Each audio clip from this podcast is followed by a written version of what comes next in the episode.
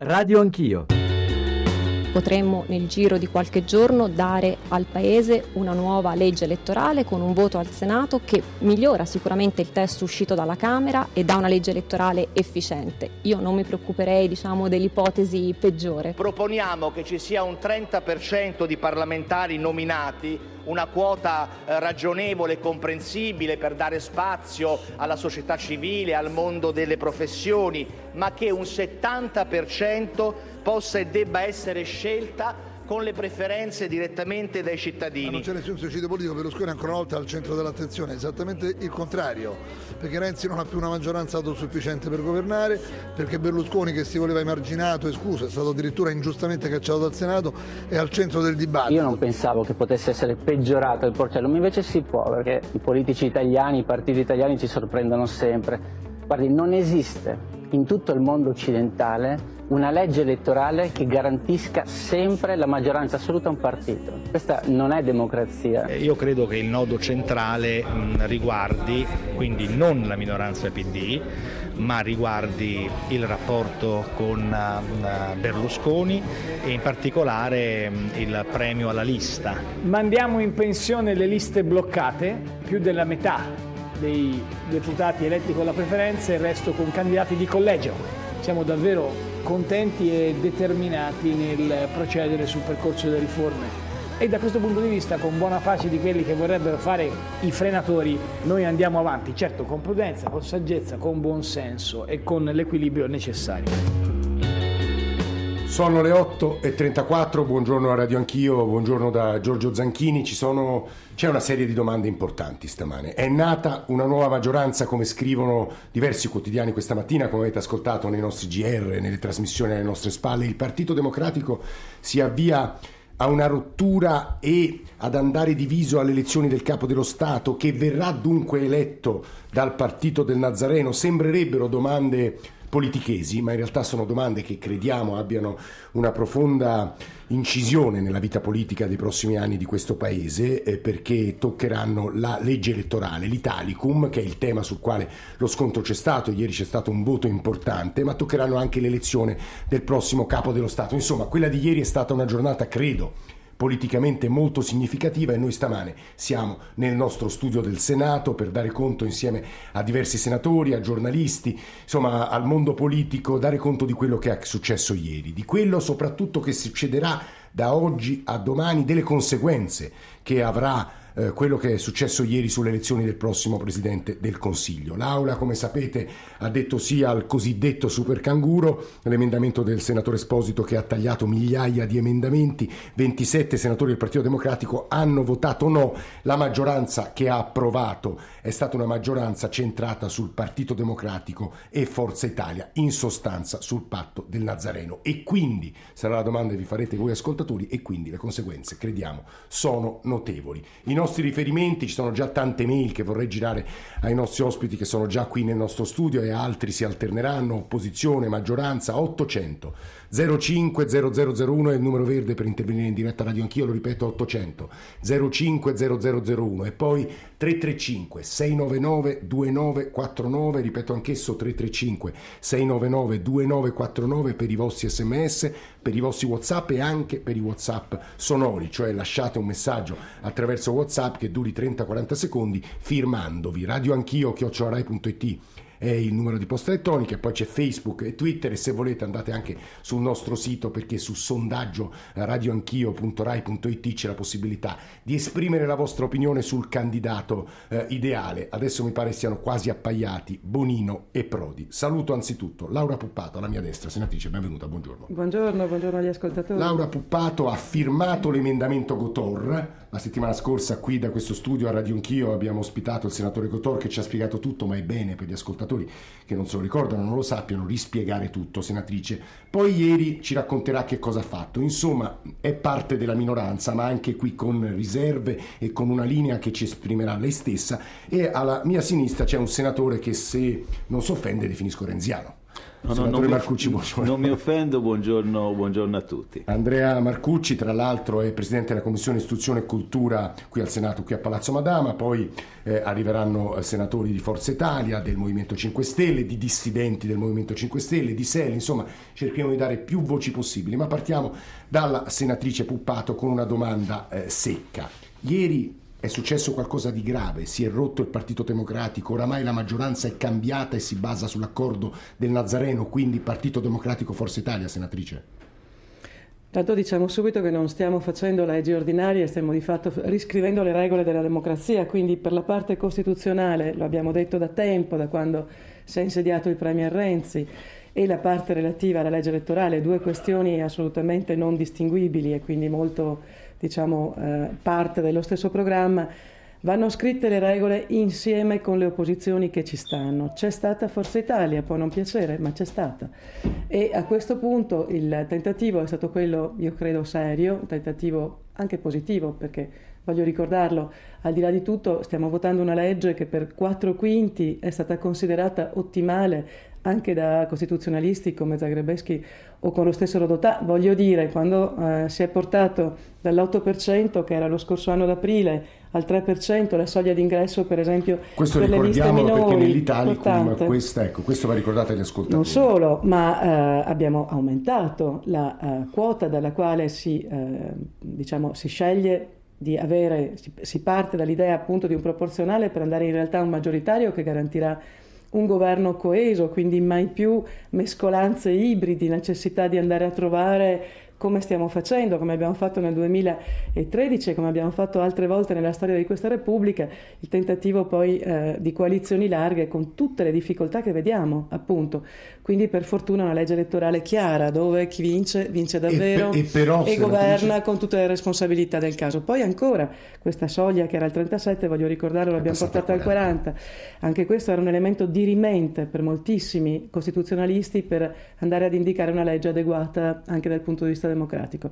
Poi ancora la doppia preferenza di genere, poi ancora eh, il premio alla, alla diciamo, ad una maggioranza con un ballottaggio in caso di eh, Questi sono gli elementi che lei ritiene positivi. Questi sono gli elementi obiettivamente positivi che sono stati indicati anche nel documento dei 29 per dire che abbiamo fatto un lavoro buono. Il documento dei 29, aiutiamo gli ascoltatori, è il documento eh, scritto L'appello che era sì, stato inviato da, a Renzi la da giornata... Miguel Gotor, senatore, e dichiariamolo certo. della minoranza, è stato sottoscritto da 29 senatrici e senatori, tra le quali lei, sì, che in ehm... sostanza contesta a Renzi e all'Italicum cosa? Anche qui facciamo chiarezza nel senso che il lavoro che è stato fatto per tentare di arrivare ad una legge elettorale nelle quali le preferenze fossero l'elemento di rimente per la grande maggioranza degli eletti e quindi che eh, dire, gli elettori potessero scegliere i loro candidati sia che votino un gruppo di minoranza sia che votino chi andrà in maggioranza, era questo sostanzialmente il fatto ancora rimasto sul tavolo e che uh, a seguito di un accordo con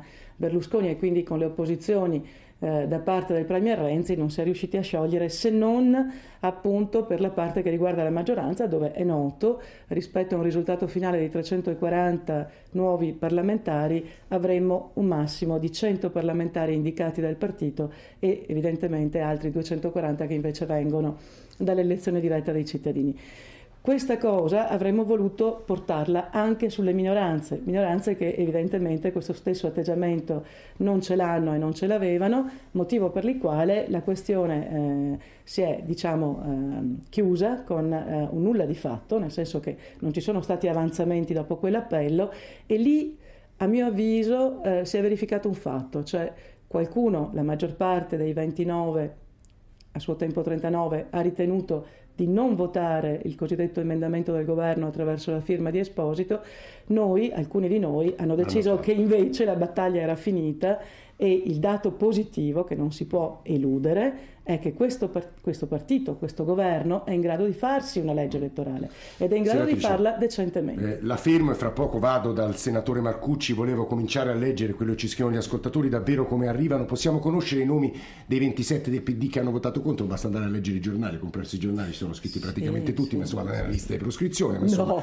no. In realtà non sono stati 27 no, quelli che hanno votato contro l'emendamento esposito, credo, stati, credo, che siano stati 22. 20, 20, 22, 20, sì. Alla fine fine il Partito Democratico è riuscito a far rialzare la testa e Max da Ferrara a Silvio Berlusconi, ma quale credibilità ha adesso questo partito? Ho sentito dire che Forza Italia, e qui siamo già proiettati verso l'elezione del capo dello Stato, vorrebbe Giuliano Amato come presidente. A questo punto mettete la Fornero che rappresenta meglio il paese più antidemocratico del mondo. Senatrice, io leggo tutto quello che arriva. Dulci, tranne parolacce, insulti. Du, ehm, allora, dulcis in fondo i nostri carissimi democratici ci daranno un presidente donna, ma più infame della povera Fornero a questo punto è veramente la donna più odiata del mondo. Sentiamo poi tutta un'altra serie di notizie, ma insomma io vorrei domandare, prima di andare dal senatore Marcucci, lo ricordo, senatore del Partito Democratico, renziano, da Jacopo Jacoboni. Eh, Jacopo, eh, buongiorno, benvenuto, eh, cronista politico della stampa, ci Ciao, sente, buongiorno. credo. Perché io ho provato eh, a dire timidamente, sommessamente, che la giornata di ieri è una giornata politicamente significativa e vorrei chiederle di spiegare perché, se lei ritiene così, Jacoboni. Sì, mh, secondo me è politicamente significativa nel senso che eh, di fatto c'è stato innegabilmente uno spostamento di maggioranza.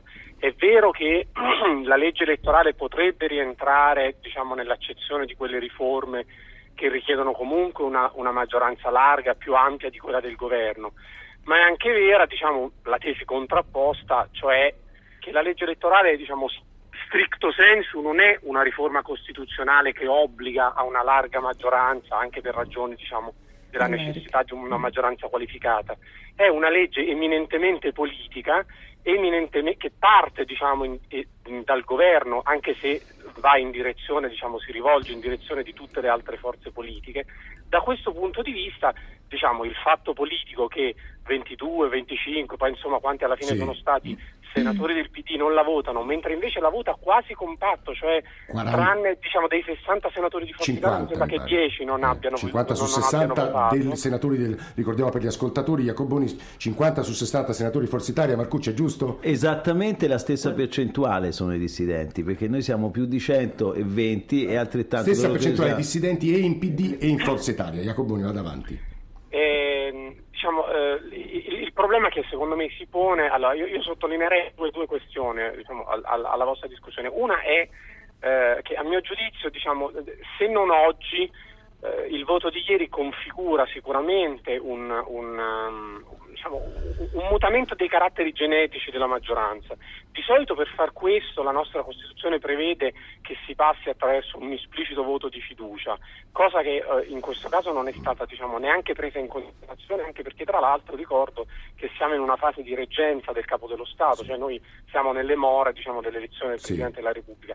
In questa situazione è avvenuto nei fatti, poi vedremo, vedremo Che se i succederà? prossimi- Sì. Diciamo sono, sono, Giorgio, sono i per primi i senatori di, di Forza Italia, il capogruppo parlamentare Romani, che sarà con noi tra poco sostanzialmente che, eh, che- che, insomma c'è, c'è una nuova maggioranza, in Forza Italia già lo dicono apertamente, credo che dovrebbero dirlo meno per non imbarazzare troppo eh, Renzi e il, e il PD. Diciamo, nei fatti questo è un primo punto su cui secondo me una riflessione urge anche proprio dal punto di vista del rispetto formale del- dei Sì. passaggi diciamo, costituzionali in, in casi di modifica delle compagini governative. Il secondo? secondo, lo dico brevemente, è l'emendamento di Esposito, diciamo, questo maxi emendamento.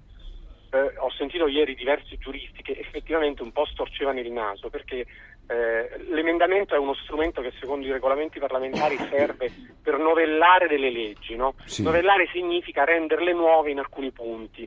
Eh, il maxi emendamento di Esposito cosa fa? Assume mh, praticamente quasi pari pari la- il, il- il testo della legge in interi blocchi. Sì. E naturalmente questo pone un problema perché non la novella, la assume, semplicemente la riscrive, a volte senza neanche parafrasarla. Da questo punto di vista effettivamente uno potrebbe eccepire che non è proprio una, una pratica, anche se credo che sia già stato fatto, eh, forse anche con modalità simili, quindi non è un inedito dal punto di vista delle Però- prassi, però, però um, non siamo, non siamo, ecco questo va detto, all'interno proprio come dire del massimo del fair play parlamentare. Jacoboni ci ha detto due cose a mio avviso importanti, io aggiungo e vado eh, dal senatore Marcucci che i nostri ascoltatori, alcuni nostri ascoltatori dicono le seguenti cose, Enrico da bello sguardo si dirada finalmente la nebbia, compare quello che era il disegno sin dall'inizio, un governo Rensusconi, Pasqualino da Milano di sinistra non c'è più Renzi, è riuscito a riabilitare Berlusconi, a sto punto lo faccia faccia Presidente della Repubblica, una parte di paese la pensa così, senatore Marcucci. Bene, allora io concordo sul fatto che ieri sia stata una giornata politicamente rilevante. Politicamente rilevante perché è emerso chiaro a tutto il Paese la determinazione che abbiamo di andare avanti a fare le riforme. Le riforme elettorali, la riforma elettorale e le riforme costituzionali, che sono contestualmente l'una alla Camera e l'altra qua al Senato. Quindi grande determinazione e grande determinazione a non farle da soli perché la critica forte, oltre nel contenuto, nei meccanismi elettorali che fu fatto al cosiddetto Porcellum, è, fu proprio quella, cioè quella che alcune forze politiche di maggioranza di governo, con pochi voti di vantaggio, senza confrontarsi con le opposizioni, vollero per, fare, per forza fare la loro legge elettorale. Il fatto che noi si voglia fare una legge elettorale allargata, con un consenso più ampio, non significa che si voglia tornare al governo o a una maggioranza diversa che fu poi la maggioranza che volle Bersani con il primo governo Letta.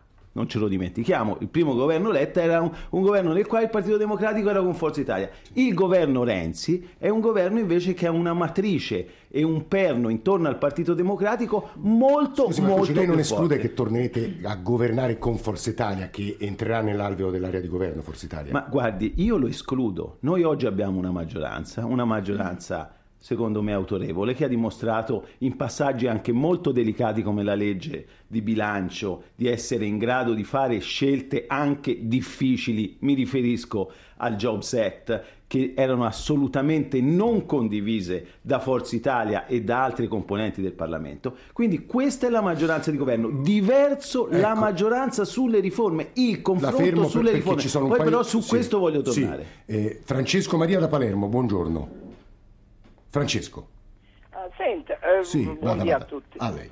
Io volevo intanto dire che gli unici a rischio sono gli italiani, come lei ha detto. Quello sempre. sì, vorrei eh, provare ad immaginare uno scenario, cioè uno scenario è questo. I capilista sono nominati e quindi bloccati, saliranno sicuramente. Il partito che prende il 40% eh, avrà la maggioranza del 55%. Eh. E se non dovesse farcela al primo turno, la stessa cosa accadrà al secondo turno, quindi è la Sì, cosa è sicura. sì. Consideri poi che venisse eletto un Presidente della Repubblica, diciamo un po' di parte, ecco, Mm. e che vi fosse una sola Camera. Secondo lei cosa potrebbe Cioè lei dice Renzi diventa accadere? il dittatore di questo paese, lo Eh, dica in sì, maniera... lui questa dice. è... Una via Eh. senza opposizione non è più democrazia, io penso. Questa è una domanda che faccio a entrambi, a tutte e due, intendo dire Marcucci e Puppato, ma soprattutto alla Puppato aggiungendoci un'altra domanda, senatrice. La minoranza a questo punto, le parole di Bersani ieri sono state molto nette, ci rispetti o è finita, c'è il rischio che si senta umiliata, che faccia pesare questa umiliazione in sede di elezione del capo dello Stato, ma soprattutto il giorno dopo, quando il PD sarà chiamato a governare con quella maggioranza che ci dice Marcucci resta tale, senatrice Puppato. Allora, due punti. Il timore dell'ascoltatore, risponda su questo dato, la minoranza umiliata come agirà? Beh, innanzitutto va detto che i rapporti personali devono tornare alla serenità, perché è chiaro che si volge al bello quando c'è un rapporto, diciamo, il più possibile all'interno della maggioranza e soprattutto del Partito Democratico di rispetto e di responsabilità. Dopodiché, eh, voglio dire, anche alcune prese di posizione da parte di un pezzo della minoranza con, eh, insomma, con, con, eh, con prese di posizione e con appelli non, non esattamente accettabili, è chiaro che non aiutano. Insomma. Dopodiché voglio ricordare una frase che io credo da sola ehm, abbia portato larga parte anche di coloro all'interno del Partito Democratico che giustamente, correttamente vogliono il meglio per questo Paese, perché non è sbagliato volere il meglio, no? è ritenere che il meglio fosse la scelta dei propri parlamentari sempre e comunque attraverso le preferenze, con tutta una serie di analisi anche su questa vicenda, perché molti di coloro che oggi si stracciano le vesti, diciamolo, insomma, in passato aveva invece indicato nel, o nell'uninominale o addirittura nelle liste bloccate l'ipotesi corretta. Quindi la politica così variegata, così poco coerente, insomma, ehm, vorrei che non, lasciassi, che non ci lasciassimo affascinare da alcune sirene, ecco, che poi guarda guarda, scava scava, sotto sotto, scopriamo che in realtà sono molto disponibili agli accordicchi o quant'altro. Io invece ho amato molto e ho apprezzato molto una frase che ha detto Matteo Renzi nelle due riunioni, nelle due assemblee importanti che abbiamo fatto tra l'altro giorno e lunedì all'interno del Partito Democratico. Cioè lui ha detto, signori, eh, se Berlusconi serve per rendere possibile una maggioranza in questo Paese che non abbia bisogno di Berlusconi, noi dobbiamo avvalerci, avvalerci del mm. voto di Berlusconi, nel senso che se finalmente riscriviamo le regole, diceva Jacoponi prima, è vero che la legge elettorale non rientra tra quelle a maggioranza qualificata, ma per non essere di parte lo stiamo dicendo da un anno che la legge elettorale insieme con la riforma costituzionale per noi sì, ma servirà si solo a quello assieme. essere minoranza a questo punto. Per noi si scrive assieme. Quindi voglio dire, è obbligatorio per evitare gli errori già visti nel passato che queste due questioni vadano risolte insieme. La vecchia maggioranza non c'è più, lo scrive stamane Stefano Folli. Come fa Renzi a governare? Ma io credo che la vecchia maggioranza non c'è mai stata anche qui. Per favore, ha detto bene Andrea Marcucci prima, noi abbiamo perso le elezioni nel momento in cui al Senato abbiamo 107 senatori democratici su 315. Un attimo, nel 2013 abbiamo dovuto, e sappiamo con quale incredibile sofferenza interna, va bene, accettare un governo con l'allora Berlusconi. Contestualmente lo abbiamo mandato a casa, perché voglio ricordarlo che Berlusconi è stato, diciamo, eh, defenestrato dal Senato grazie al voto del Partito Democratico che ha inteso fargli pagare la pena che aveva nei confronti dello Stato. Se chiuso, allora abbiamo diviso il centrodestra, oggi, diceva Andrea Marcucci, lo confermo e lo condivido, abbiamo una maggioranza più portata, diciamo, ad essere perno sul Partito Democratico che non fosse su questo, su questo nel 2013 ci torneremo lo dicono i numeri oltre con, che, con Marcucci oltre che le storie. con un eh, whatsapp sonoro breve. Dottor Sanghini buongiorno. Non è il problema delle maggioranze variabili, il problema è di farle con condannati e indagati che devono regolare la vita di milioni di cittadini onesti. Questo dà fastidio. 30 secondi prima di chiudere, Marcucci, ha sentito l'ascoltatore, molto chiaro. 30 secondi, a 20. I parlamentari di Forza Italia sono stati eletti, rappresentano una componente importante di questo paese, noi semplicemente ne prendiamo atto, eh, li rispettiamo per quello che rappresentano, quindi per i loro elettori e le regole del gioco si fanno non a colpi di maggioranza ma cercando il massimo consenso possibile nelle aule parlamentari. Le, auto, le aule parlamentari non le abbiamo volute così come sono ma le hanno volute gli Onda elettori. Verde GR1 ripartiamo dallo studio RAI del Senato.